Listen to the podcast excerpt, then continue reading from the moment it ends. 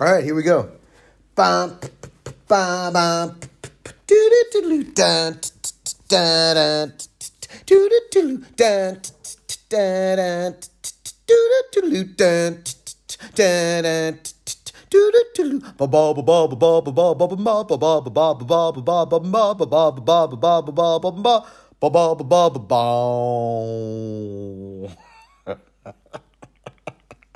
That's it. That's the theme song, man. That is the theme song for this.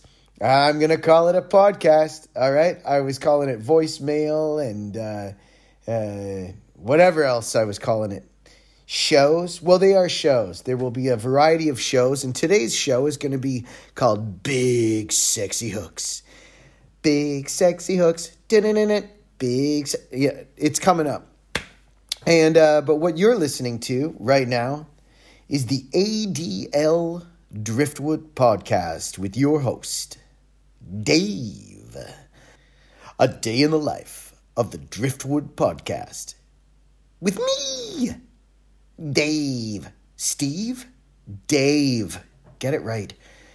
I wasn't going to give my name, but I don't see any way that I can't because at some point I want to have uh, interviews with people and uh, you know I'd, I'd like to i'd like to have friends on and various people and people that i know and i would like to interview them. And there's all kinds of people that i want to interview in the future. I want to interview uh, a friend of mine who's a trainer and he's the one who kind of got me off the sluggish lifestyle that was leading me to a very early grave and got me back out on the mountain bike and actually working out for the first time in my life because i never used to work out at all.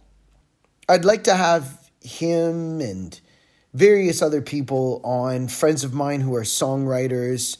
You know, it's going to be weird if they know me as Dave and then I'm like, oh, by the way, when uh, we start, don't call me Dave. Why? Ah, no, I'm Chuck. Call me Chuck.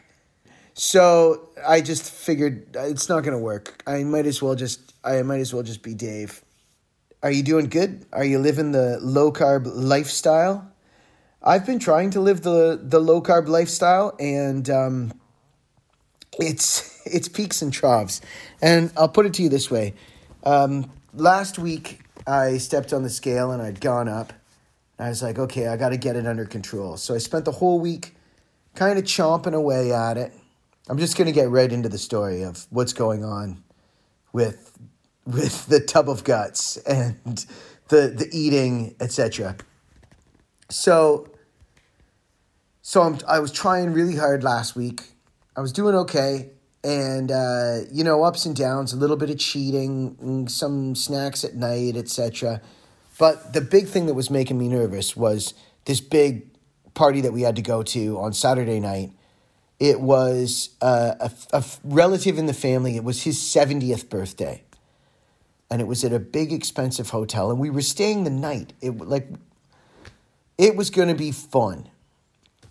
And so my wife and I were like, look, we both know what's been happening. We've been sliding, we've been sliding into our old ways. And we, I definitely don't want to go there, so I got to turn it around. But that being said, this is going to be a fun weekend, and I'm not not going to enjoy myself. So let's say starting next week, or even on the Sunday, the next morning we wake up, and it's like let's get reprogrammed. And Sunday's a good day to reprogram. Make a nice hearty dinner on Sunday night, and away you go. Uh, you know, you've started the week off. Get to bed early, and then Monday, boom, you're right into it. So that all happened more, more or less. We we we did the big party on Saturday night. Uh, full jerk mode. Well, not totally, but there there was there was plenty of everything consumed, and you know my big one is is beer. I'm the beer boy, and um, so we we just we did it. You can imagine how we felt in the morning. so we got up and uh, got it back together though, and you know had our showers and managed to kind of clean it up, and we're on a good track. But I tell you, the one thing about I call this the new the New Year's Eve uh, the New Year's Eve is like where you go, okay, starting tomorrow, I'm not going to do anything out of my rules. all rules start tomorrow. I'm never going to have another bite of cake again. I'm never going to light another cigarette. I'm never going to let sugar even cross my lips, let alone a carb. Nothing. I am living a pious vegan life starting tomorrow. How long do you think that's going to last, right? And the worst part is that the cravings are so huge because you've been programming yourself to to eat this way and training your body that like to send off those hunger hormones and just to send out all these cravings because you've been living this lifestyle. It's all about habits. Well, that's exactly what happened.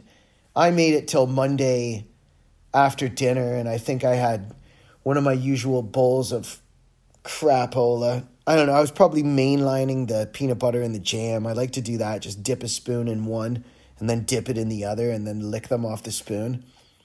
Like it's it's embarrassing. I can't believe I just admitted that.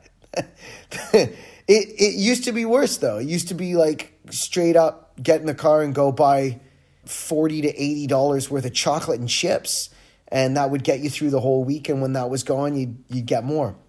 Yeah, I had some kind of a snack on Monday night, and last night I think I did the same. So it's you know I'm always like you know I'm eating like a like a pious monk during the day. You know, it's so good, the exercise. But then after dinner, oh my God, it's way different. You're you're just rooting through the pantry, through the shelving. You're raiding your kid's closet. You're like, I know that you got an Easter egg in here. Where's that Easter bunny? I saw it.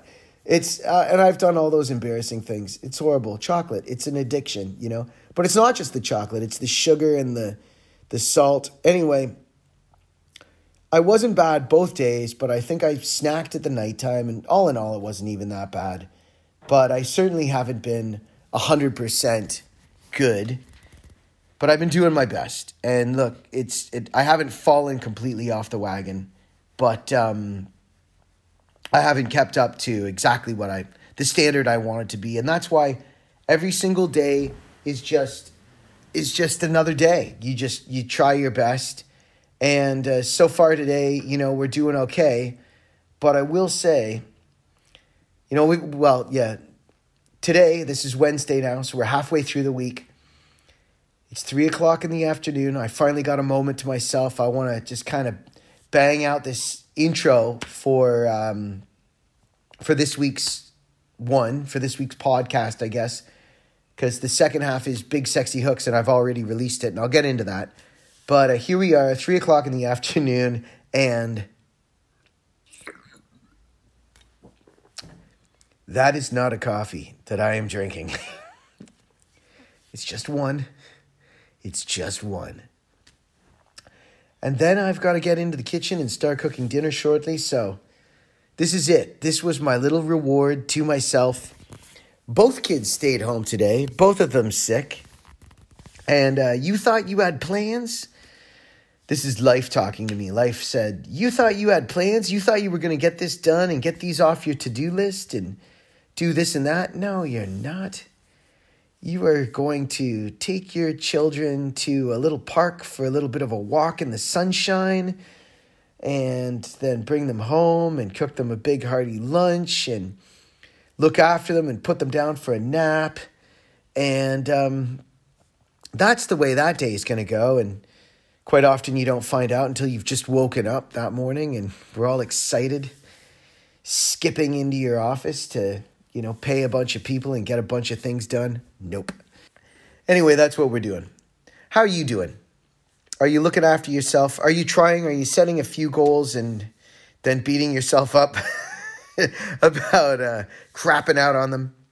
I hope not. I hope uh, I hope that you you are taking the same approach, just one day at a time. Uh, and um, and if you do give in to temptation, um, you know, it could be worse. I'm not lighting a cigarette. I haven't had one of them in a, in a year.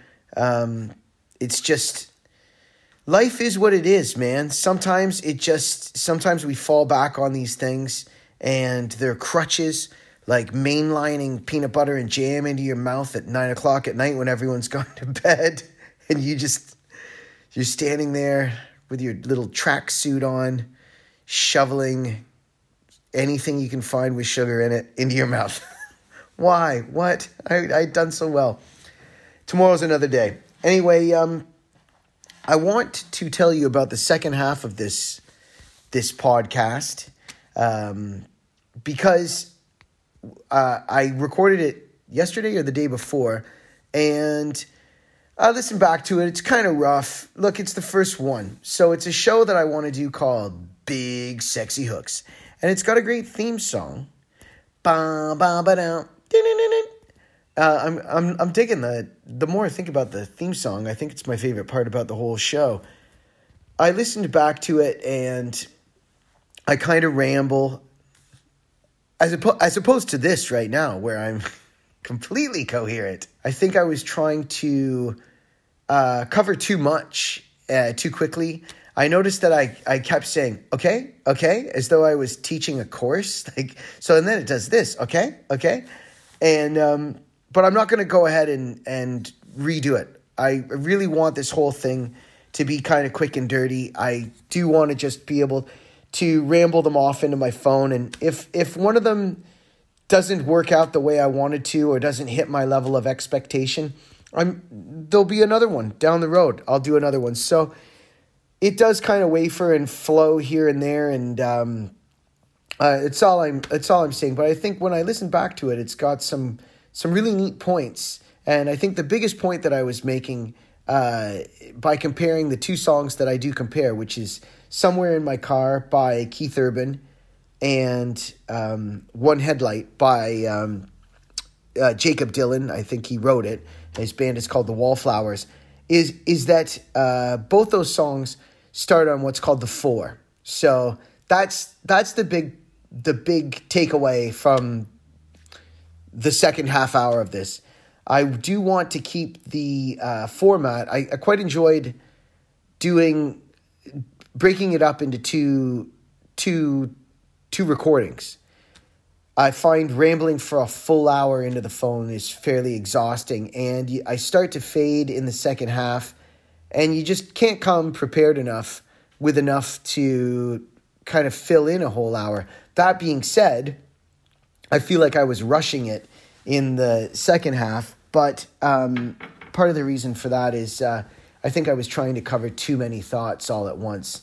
I had too much in my head that I was trying to get out.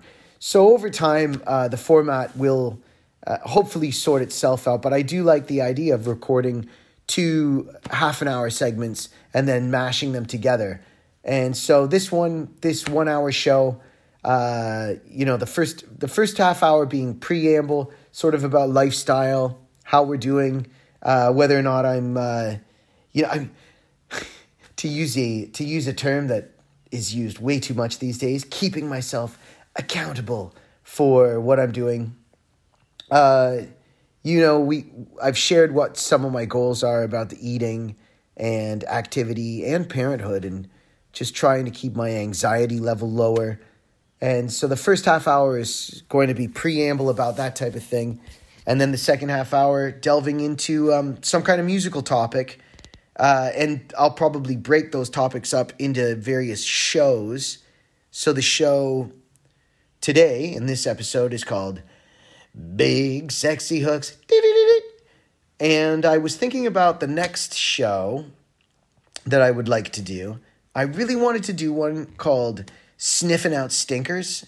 And I really, because I think more because I like the title, Sniffing Out Stinkers and I've been dabbling on a theme song. It is stealing um, Olivia Newton John's uh, Sniffing Out, Sniffing Out. I wanna get sniffing out, sniffing out a stinker now. Something like that. Yeah, what is that? Physical.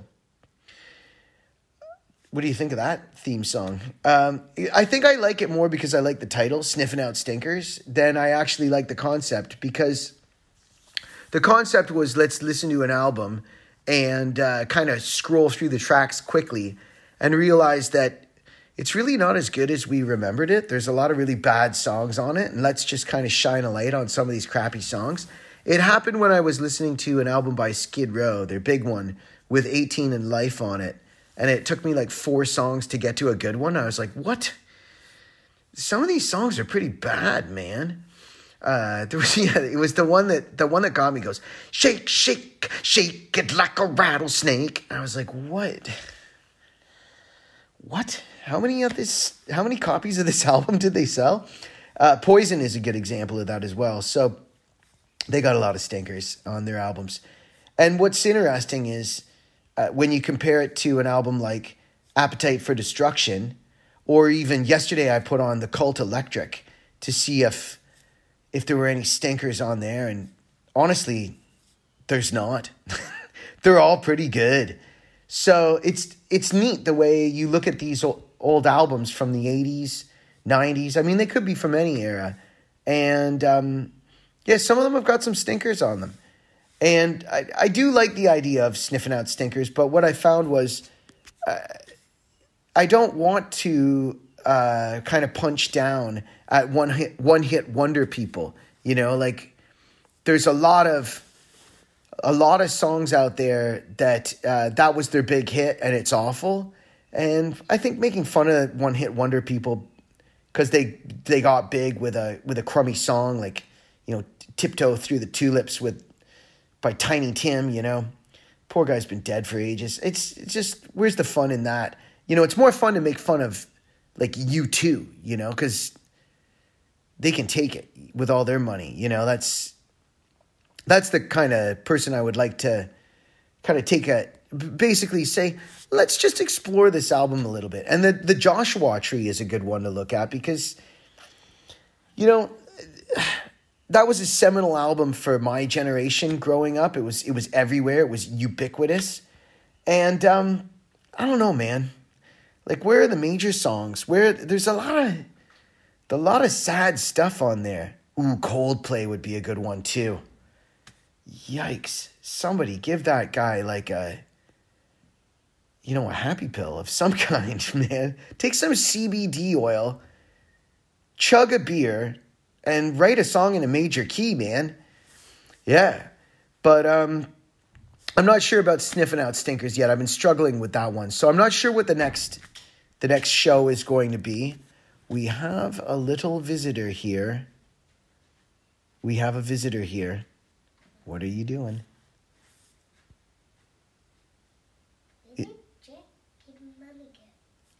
They've gone out for a little bit. Just a second, please. All right. Uh, there's. I have a visitor. It seems that the movie that we put on is over. It's now time to make a snack. And um, yeah, I'll leave it at this. Uh, we've got a few. I do have a lot of ideas for other shows, and um, uh, sniffing out stinkers isn't the only one. Uh, there's a few more ideas, uh, and look, I'm just gonna. I will keep it up uh, one week at a time uh, coming up with various ideas for content, thinking about music because it's endless. We could write a song together. Um, we're going to be looking at some of some of the songs that I've written over the years and talking about the craft of songwriting, and that's primarily what I want to focus on. So, with that being said, let's get into uh, the the second half of this, where I delve into these two songs and compare them, and uh, yeah, two two guys that I respect a great deal, and I think uh, are are right up there with uh, with great songwriters. Uh, certainly uh, current current ish. So um, yeah, let's get into it. Big sexy hooks. Okay, yeah. Da da da da da ba ba ba da ba ba ba ba. Big sexy hooks. Da da da da. Big sexy hooks. Da da da da. Big sexy hooks. That's it. That's that's the theme song. What what do you think? I just came up with it. Uh, you gotta love the old mountain bike ride for coming up with crap like that. Uh, it's not actually a really big sexy hook, or is it? What do you think? I like it. it's it's kind of hooky big, and then it's got the um, you know, the TV commercial. You know, that is the big sexy hook. Big sexy Hooks. All of my music comes back to the theme song for WKRP in Cincinnati, the first one. That era, when I first started learning, well, I became addicted to TV, and that was one of my favorite shows, right? Baby, if you ever wondered. And then, of course, the song at the end. The first song is kind of like about Andy Travis, right? Who's the program director, and he shows up. And I, I think, did he even sing it? It's kind of about him, anyway. I don't know. Sometimes these guys sing the song, you know, like uh, didn't the Hoff sing the Baywatch song, and like didn't Lee Majors sing the Fall Guy, and I could be wrong about all this. Actually, I think I am. And then uh, and that last song at the end is kind of more like it's Johnny Fever though. Where to that I got to do that one for a big sexy hook. What is with that song? I'll put that in my notes later. All right, so look, how you doing? I want to get to this. This is the first episode of Big Sexy Hooks. Big Sexy Hooks. And we're going to talk about, uh, in this show, we talk about drugs, daughters. No, we're going to talk about big sexy hooks. You know, what puts them to that level. Now, I understand that uh, Rick Beato has a thing called What Makes This Song Great. And that's fine. I'm not going to deep dive like that guy. Have you ever watched a full Rick Beato video? even his Instagram videos, I am like like he loses me.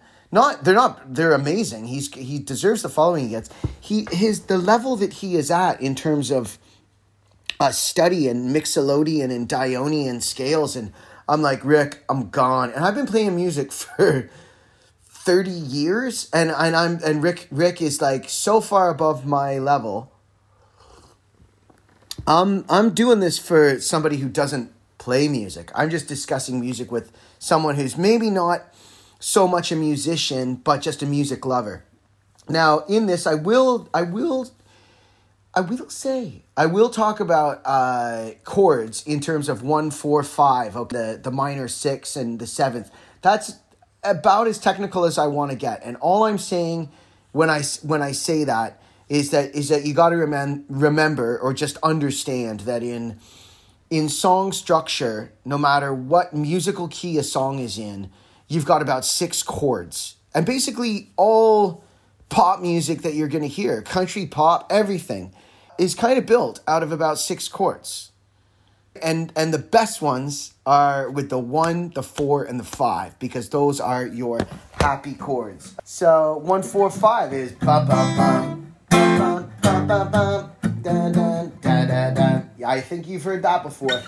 That's that's the happy chord. And then if you want to cheat, you bring in the minor. The minor six is the sad one. Da da da da da is something to be. Ba do boo ba do boo boo boo boo ba do. Okay, and we're we've taken a trip to Ireland. Oh yeah, oh matey and then we're gonna get happy, happy, happy, happy, happy, happy. And big sexy hooks. My theme song is in a minor. Boom, boom, boom, boom, boom, boom, boom, and then it resolves on a happy. Big sexy hooks. So you got major or minor. Major's happy, minor is sad. It's easy to write uh, a rockin' song in a minor key. Minor rocks hard. And I feel like minor is a bit of a cheat code. It's harder to write a great a great song that's deep, has listenability, listenability, isn't corny and sounds great and is in a major key. That is harder. Minor key is a bit of a cheat code. You're already getting kind of bonus points for being in a minor key. Hotel California, um, uh, Sultans of Swing. There's just there's a lot of rockin' minor songs, and then to make it rockin' and in a major key is a bit tougher. For now, let's get straight into it. We're talking about two songs today. I've already picked them, and uh, they are Keith Urban's. What the heck is it called? In My Car. Is that what it's called? Somewhere in My Car. Okay, and it's off his. I'm not sure, like 2016 album uh, and I'm going to get into my thoughts on Keith Urban and why I chose Somewhere in My Car by Keith Urban. And also, this, um, it, I'm comparing it to a Wallflowers song called One Headlight. And uh, Wallflowers is Jakob Dylan's band, uh, Bob Dylan's son. And I'm not always going to do two songs. I'm not sure how I'm going to do it. This is the first one. This is the very first episode of Big Sexy Hooks. Uh, but I'm I'm excited. And so let's get straight into it. Why did I pick these two songs? Well, I really like Keith Urban. Somebody has put a lot of money into Keith Urban's career. He is it's very interesting. Let's let's start with a, a little ramble about good old Keith. First of all, I don't think Urban is his real last name. I suppose I could have had the wiki tab open, but um I'm not. I'm just, we don't have time for that, okay? I'm just rambling with a cup of coffee and a guitar and a phone in front of me, okay? So the first first thing I know about Keith Urban is that his name is Keith Urban. I don't I'm not sure. I don't know what it is. Wally Walchuk. Who knows? But I do know this. He's from a place north of here in the northland of uh, New Zealand called um, Whangamata oh crap, Whangarei, I think it's called. Fung, I'm pretty sure it's Whangarei. Anyway, it's it's up north. It's a, it's a big the bigger city up north. But that being said, that it's not a big city compared to a place in like Asia, like China or any Asian city. Um, anyway, he's he's a Kiwi guy, okay, and everybody thinks he's American, but he's done one of those Russell Crowe type Kiwi type moves where he's infiltrated, he's snuck over there, and he's become one of them. Like Rick Springfield's an Australian, and uh, he talks with an American accent now. I'm sure if you heard Keith Urban talk, he'd sound like a Kiwi, but uh, he sings like a Southerner, that's for sure. And I've listened to enough of his stuff that he'll he'll put on that Southern accent when he needs it. However, I don't think he really is a country artist. I think he's a pop artist. He he's a pop artist the way that Robbie Williams is a pop artist. He's one of those guys that's got a ton, a ton of ability and um, can kind of do anything. If you listen to his most recent album, it uh, it's dabbling on bro country, but with like hip hop and all sorts of stuff. I don't I don't know what it is, uh, and I don't like it as much as this album with "Somewhere in My Car" on it. So, and the the reason why I feel that is I feel like it's the genre uh, uh, of this album with this somewhere in my car is the that genre is more consistently um, a little bit that pop country kind of in the um, in the uh, vein of uh, like a Shania Twain type, uh, which I like. I like that really well produced modern country. I like it just before it dips into bro country where I can't agree with their ideology of like let's party so hard when I can't. I, am very specific with my tastes, but um, you know what? Now I want to know what that uh, Keith Urban song is called, so I'm gonna find out or his album. Hang on. Okay, we're back, and um, sorry about that. I I don't want to have to um, keep typing things into the computer and looking them up, and uh, and I also don't want to spend three hours preparing for this. So uh, I just typed it in. I found out the the album for for somewhere in my car is called Fuse from 2013, and he's had a few albums since then, but uh, I think he kind of has drifted off that that kind of uh, that fuse. Great title, yeah, Fuse of country and pop that uh, you know that I really I really do like. Uh, Dixie Chicks, Lady Antebellum. Now they're called Lady A, and Dixie Chicks are now called the Chicks. Um, they canceled themselves, and and who else? Shania Twain, Love old Canadian. Uh, uh, you know, that's I, I like that style where it's very palatable. I, I do love it. As long as it doesn't dip into too corny, I like it. And that's a fine line to be very accessible and not corny. But anyway, um, this 2013 album, I think he was really uh, he was really at at uh, a good style at that point and uh, somewhere in my car is the first big track off it. So obviously, whoever put it together, and they would have put a lot of money behind this album. Um, thought that it was the strongest song. And two songs on is uh, yeah, even the stars fall for you is the next one, and then th- third one is Cop Car. So all three of them are big sexy hooks, big sexy hooks, and um, yeah, I love it. And uh, we're gonna talk about why uh, "Somewhere in My Car" is a great song. So first of all, it's got some big notes in it. He's got a high voice, and uh, and he can do it. And um, so it's in the key of B flat or A sharp. Well, let's call it B flat. All right. And the but the thing with this song is that it um, it doesn't start on what's called the root note. It starts on the four.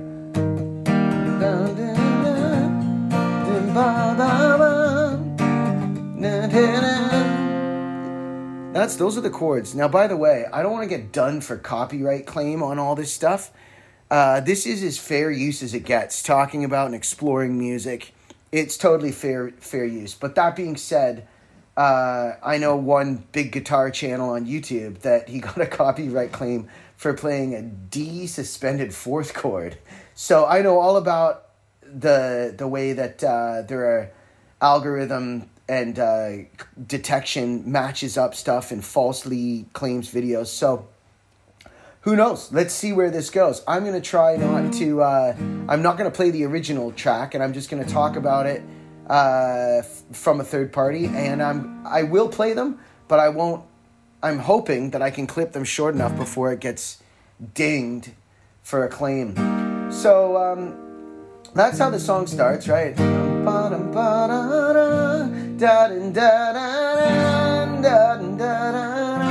Don't wanna be alone. Okay, so we're resting. We're coming back to this four. That that chord there is the root, and there's the minor six, and the five for the turnaround. So the chords would be um, uh, a D sharp or an E flat, a B flat, G minor, and uh, the turnaround. What is that? A D up three frets. F sharp? Is that? Help me. F? Thank you. F. Okay. That's what Keith's doing, but you could modulate it into any key. And if I played this live, I would modulate it. I'm, oh, by the way, I'm playing it capoed on the third fret right now so that. Um, uh, so that I could play it in the shape of a G chord.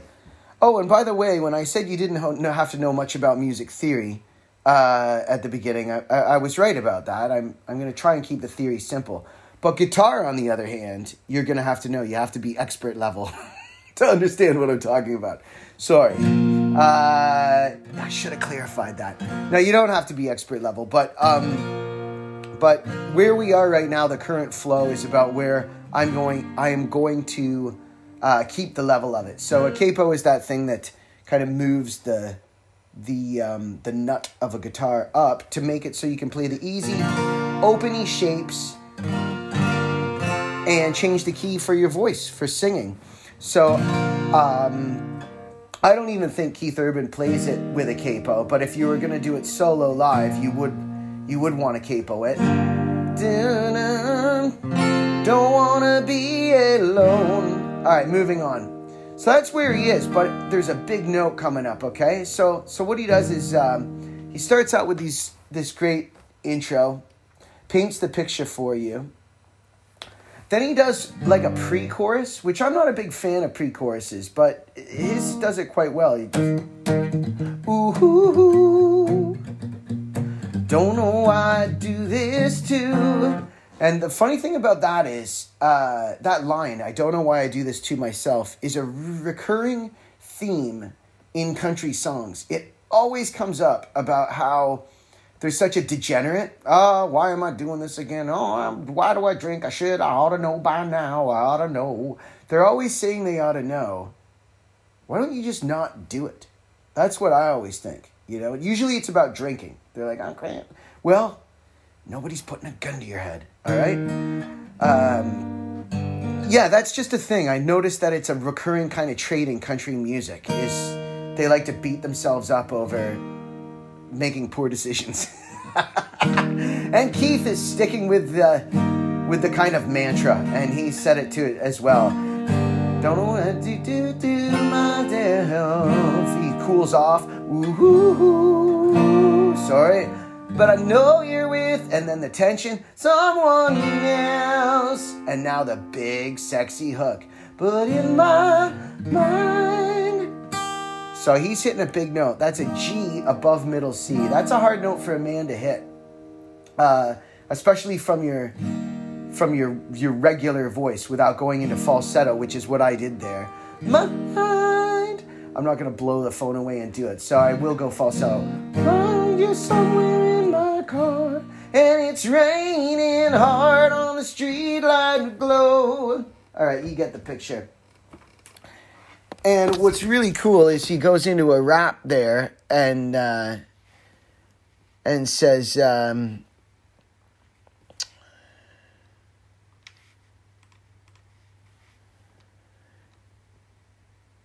But in my mind, we're somewhere in my car and it's raining hard on a streetlight glow. You got your lips on mine, it's gasoline on fire. I never will forget. You grabbed my shirt and pulled it over my head. Fingers, fingers sliding up and down my back. Breathing hard, steaming up the glass. Giving a think if I could bring you back. Whoa, whoa, ho, ho. It's fantastic lyrics. It paints a very um, sexual picture. The the video is sexy and uh, what's really neat about this song is there's really no bridge and there's really no definitive chorus or th- there was a chorus, but it doesn't change chords. It just basically hangs out on those four um, those four chords. So it's the the the four, the root, the minor, and the um, the five. Okay, so he's made this neat pattern, and he's starting by coming in on the floor.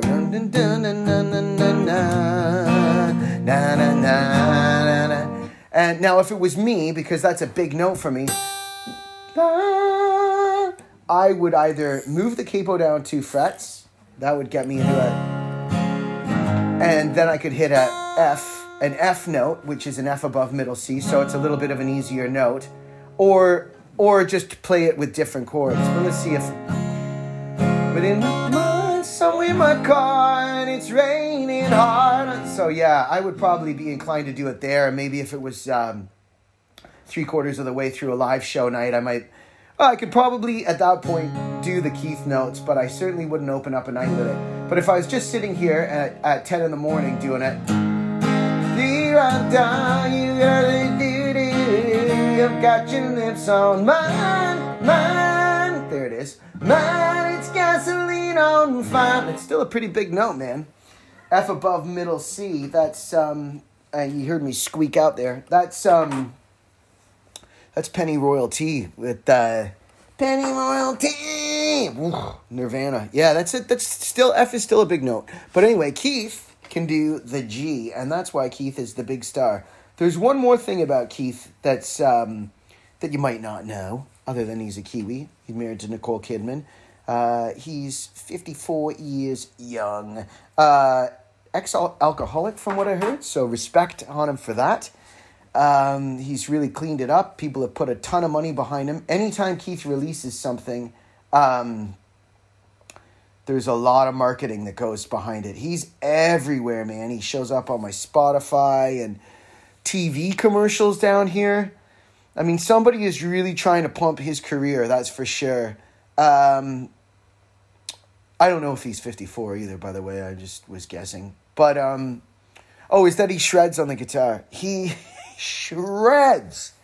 Man, is he a good guitar player. And I believe he's a banjo player. The first time he came across my radar, he was uh, plucking the banjo in his first tune. Uh, I want to love somebody like you. Um, yeah, and I think that's all him on the banjo. Banjo is hard to play, man. It's hard to play it well, to do that Scruggs style banjo, which is what he was doing with the five string. But he's also a wicked guitar player, so again, respect. And he burns a really neat, tasty solo in this song, and he's using that um, that kind of auto wah type thing that uh, that the guy from um, Audioslave, um, well, Rage, the Rage guitar player, um, who my I loved Audioslave. I thought they were fantastic. And uh, in that song, womp, womp, womp, womp, like a stone. That's another one I should do. I'll do a great, a big sexy hooks on that. That's in a minor key, and it rocks. Right? They're using the minor key cheat code. Uh, anyway, I love that auto wah. Keith does a big solo with the auto wah and uh, hits some really nice notes. And you know, much like the David Gilmour school of soloing, it's not all about uh, how many notes you're playing. It's just nice notes, texture. You know, really striking the guitar, and yeah, it's fantastic. So anyway, that's where I'm at with that song, and the reason why I'm going to compare it to another one called uh, "One Headlight" by um, Jacob Tutu and the Hooded Fang, uh, Jakob Dylan, and his band The Wallflowers. What happened to those guys? Uh, is because um, when I heard going from the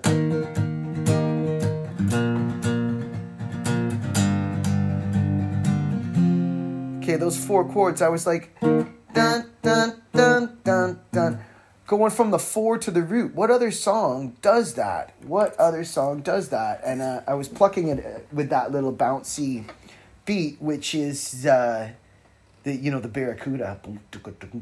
I love it. Yeah.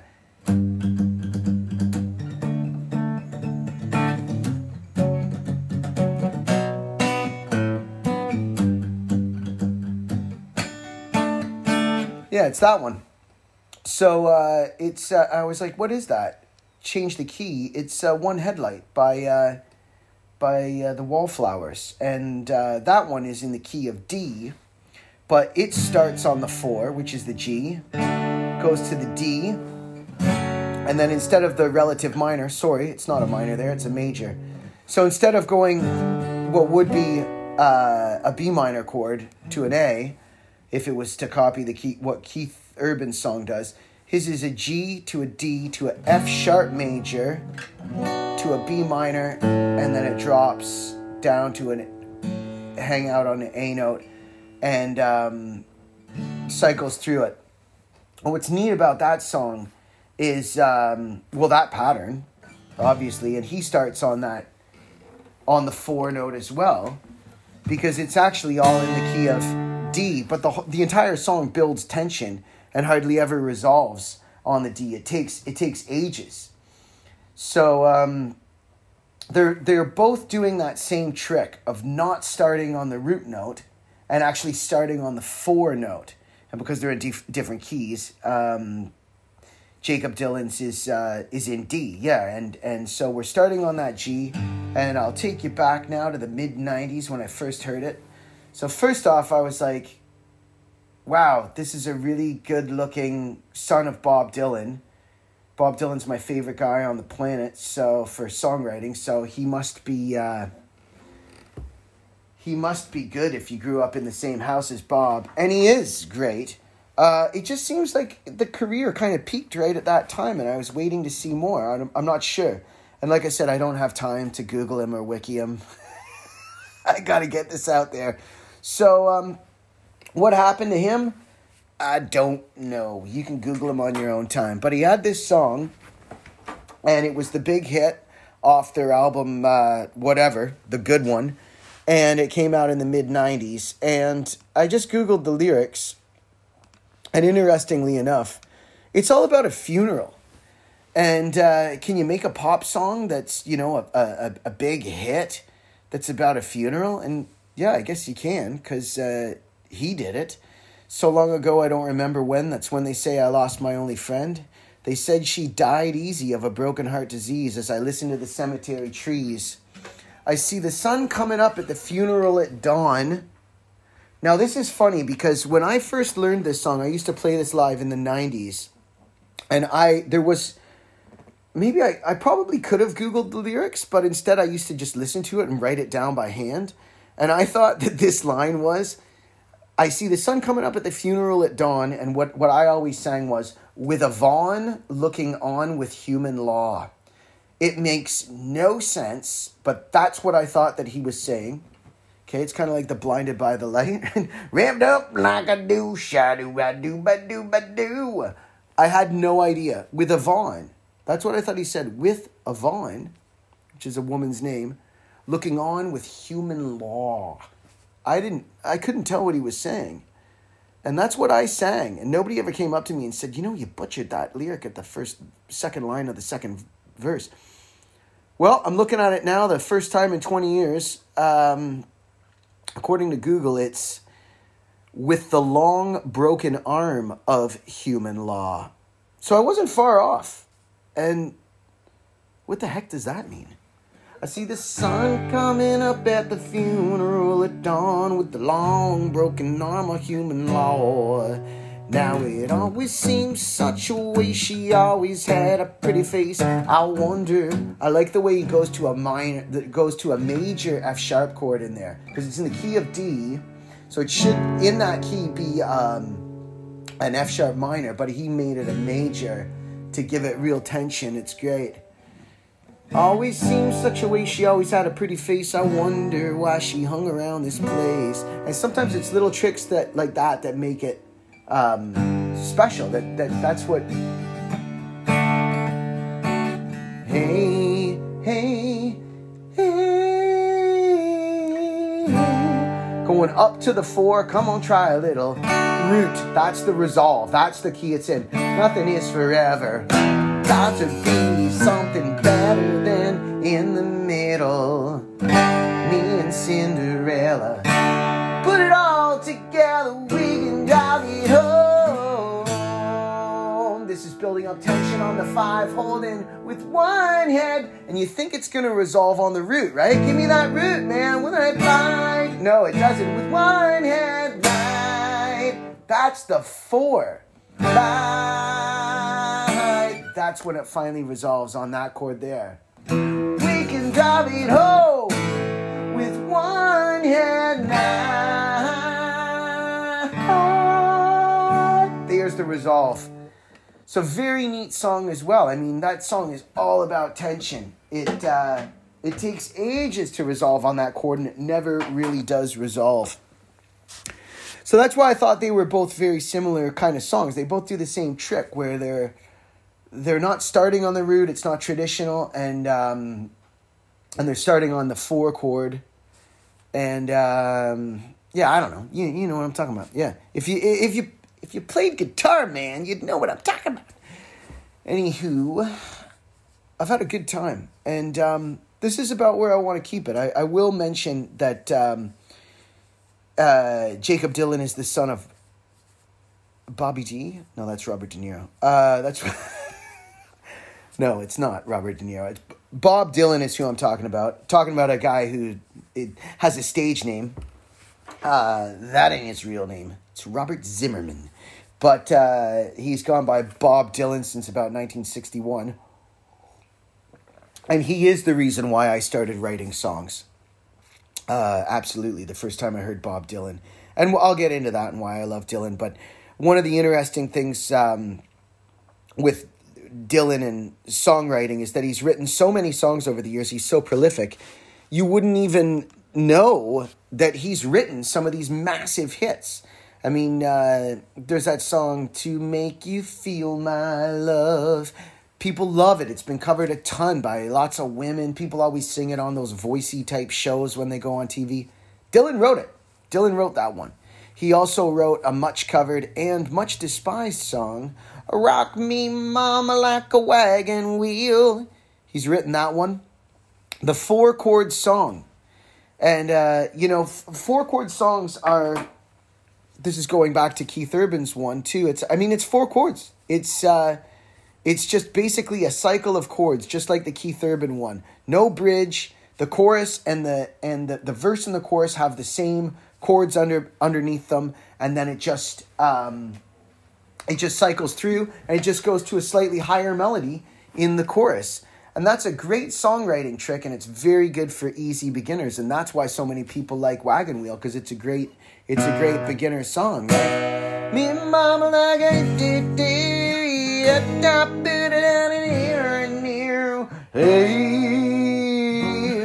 Dylan wrote it. I, I was playing it in B there. Um, that's the key that uh, Hootie, he'll always be Hootie to me. Darius Rucker plays it in.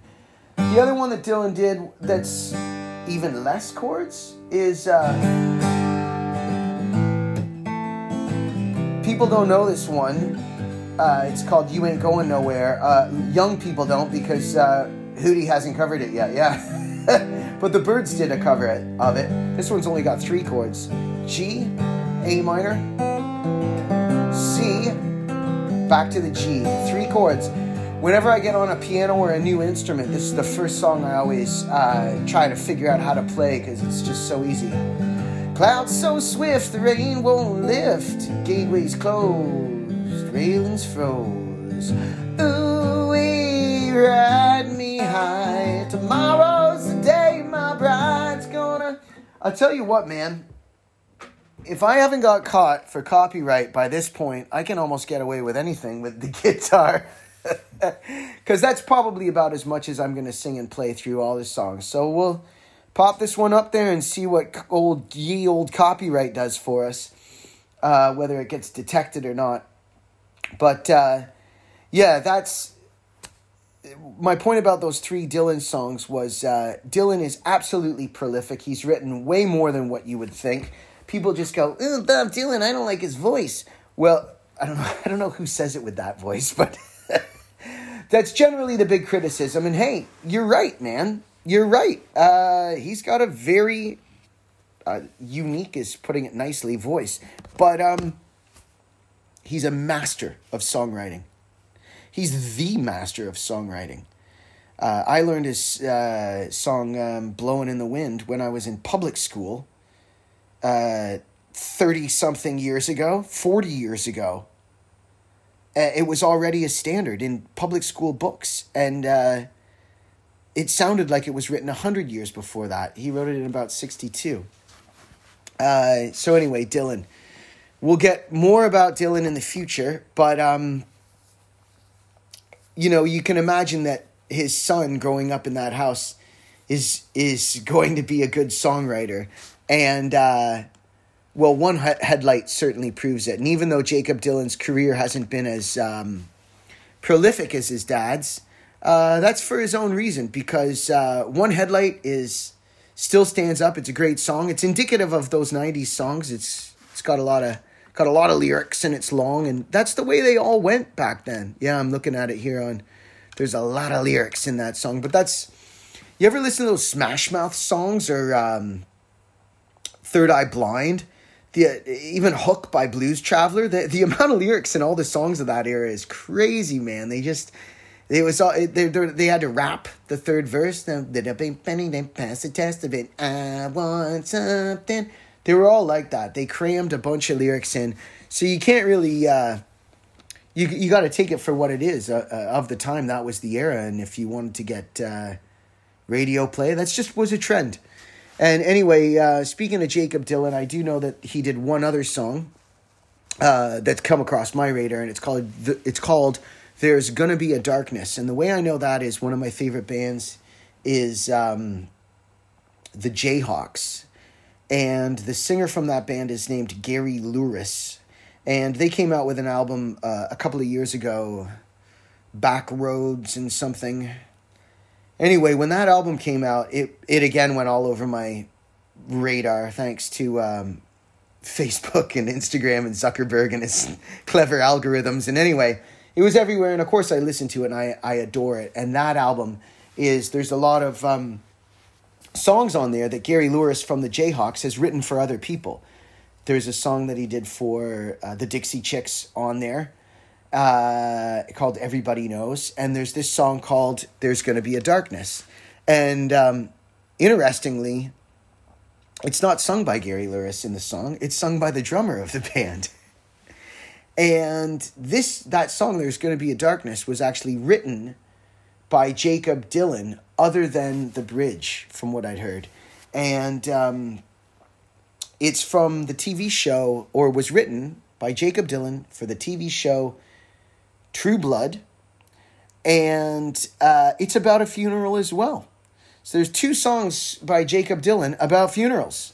This one, this one's really neat. I recommend it if you go uh, seek it out. It's called "There's Gonna Be a Darkness," and I think it's one of the heaviest, wickedest songs. There's gonna be roses, and your picture in a frame. The women will be crying, and the men they will whisper your name. Umbrellas will be open on a hillside of grace. The children will be dressed up and chase each other in the rain. And there's gonna be a darkness, maybe colder than you guess. There may be music, there may be stairs, there may be angels filling the air. Your mother may be there. Your father may be there. There may be voices sent from sent from a throne to carry you home. Fantastic lyrics. Um, it's beautiful as a poem. It's beautiful as a song. And uh, from what I heard, Gary Louris was recruited by Jakob Dylan to write the bridge. Well, you think there's a place wide open and wide, where you think you'll be safe, where you think there's a light, there's gonna be a darkness, maybe colder than you guess. There may not be music, there may not be stairs, there may not be angels filling the air. Your mother may be there, your father may be there. It's a great song. Look it up. Uh, so there it is. I've had a great time talking at you.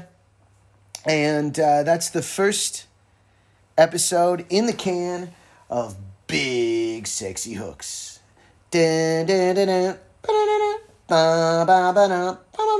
Big Sexy Hooks. Big Sexy Hooks. That's us.